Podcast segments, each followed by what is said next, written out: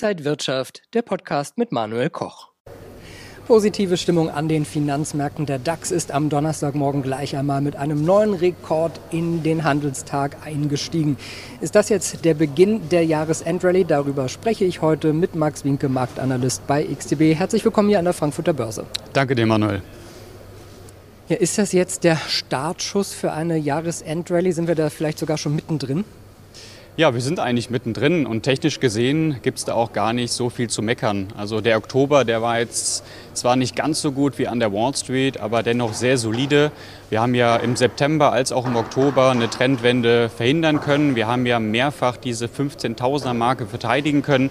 Das ist nicht nur psychologisch gesehen ein wichtiger Bereich gewesen, sondern da haben wir ja auch den äh, letzten größeren Aufwärtsimpuls begonnen. Das heißt, der Aufwärtstrend ist intakt und den müssen wir natürlich jetzt durch ein höheres Hoch bestätigen, also durch einen nachhaltigen Ausbruch oberhalb des Allzeithochs. Die Wall Street ist auch im Höhenflug. Auch da haben wir schon wieder äh, Tendenzen zu den Rekorden gesehen. Ökonomen haben aber Angst, dass sich die Wirtschaft verlangsamen könnte. Wie passt das dann zusammen? Ja, ich finde, das haben die ISM-Daten aus den USA vom äh, Montag für das verarbeitende Gewerbe eigentlich ganz gut gezeigt. Also die Details, die zeigen mangelndes Angebot und steigende Preise. Und ähm, das äh, könnte ein Hinweis darauf sein, dass die Nachfrage, die neue Nachfrage vielleicht etwas gedämpfter sein wird als bisher.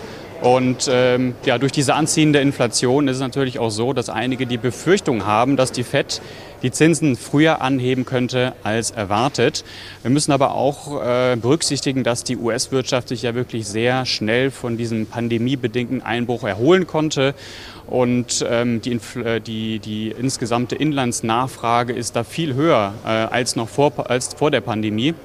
Wir haben weiterhin eine Überschussliquidität. Das ist ja eine treibende Kraft gewesen bei der bisherigen Rallye, die wir ja im letzten Jahr begonnen haben. Und was ich auch sehr interessant finde, ist, dass die Unternehmen in diesem Jahr äh, vielleicht einen Rekord aufstellen könnten, was die Rückkäufe angeht für äh, die eigenen Aktien. Und äh, nicht nur die Unternehmen kaufen Dinge zurück, sondern die Fette, die schraubt auch was zurück, nämlich ihr Anleihenkaufprogramm. Das war ja eigentlich erwartet worden. Sie hat jetzt praktisch so gehandelt äh, und man äh, schraubt es mit 15 Milliarden pro Monat jetzt runter. Ist das äh, auch ein positives Zeichen für die Märkte gewesen? Ja, das definitiv. Äh, es wurde zwar erwartet, ähm, die eine oder andere kleine Überraschung gab es dann vielleicht äh, doch. Jerome Powell hat ja ähm, gesagt, dass es noch zu früh sei, um über Zinsanhebungen zu sprechen. Äh, das hat ganz klar für Erleichterung gesorgt. Das haben wir gesehen. Gestern Abend ging es dann nochmal für die Wall Street auf neue Rekordhochs. Er hat auch nochmal gesagt, dass er keine Überraschung liefern möchte, was die nächsten Entscheidungen angeht, also geldpolitisch. Und äh, das ist natürlich schon mal äh, ja, ein positives Zeichen, dass wir sage ich mal, eine klare Kommunikation äh, erwarten dürfen. Und er hat sich auch ähm, etwas von seiner bisherigen Rhetorik verabschiedet. Er hat ja immer gesagt, die Inflation ist vorübergehend. Ja, und da hat man gesehen, äh, dass er da vielleicht auch so ein bisschen äh, ja, sich von zurückgezogen hat äh, von, von diesen Worten. Ja, jetzt sieht er ja die Inflation bis ins äh, zweite, dritte Quartal nächstes Jahr erstmal weiter so auf dem Level. Ähm, ist dann zu erwarten, dass dann die FED auch erst wirklich frühestens Ende nächsten Jahres die Zinsen anfassen wird? Ja, da gibt es natürlich ganz verschiedene Ansichten. Ähm, zum Beispiel Goldman Sachs erwartet dann eher äh, im Juli 2022 die erste Anhebung. Ähm, der Vermögensverwalter BlackRock äh, hat da den September genannt. Also äh, bis dahin ist es natürlich noch ein bisschen Zeit und äh, da gibt es noch äh, viele Möglichkeiten für positive oder auch negative Überraschungen.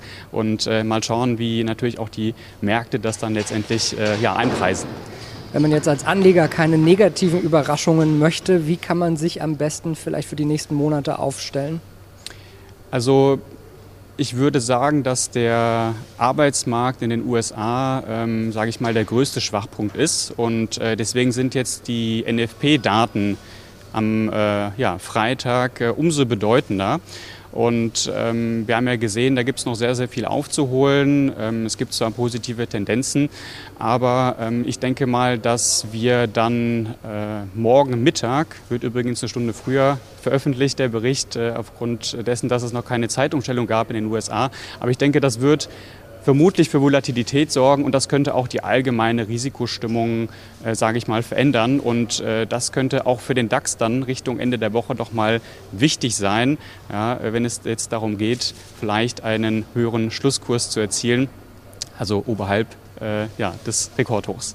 Also es gibt einige Daten, die man im Auge behalten sollte und Unternehmen veröffentlichen auch noch Zahlen, wieder einiges los hier an den Märkten. Dankeschön an Max Winke, Marktanalyst bei XTB und danke Ihnen, liebe Zuschauer, fürs Interesse. Bleiben Sie gesund und munter. Alles Gute. Und wenn euch diese Sendung gefallen hat, dann abonniert gerne den Podcast von Inside Wirtschaft und gebt uns ein Like.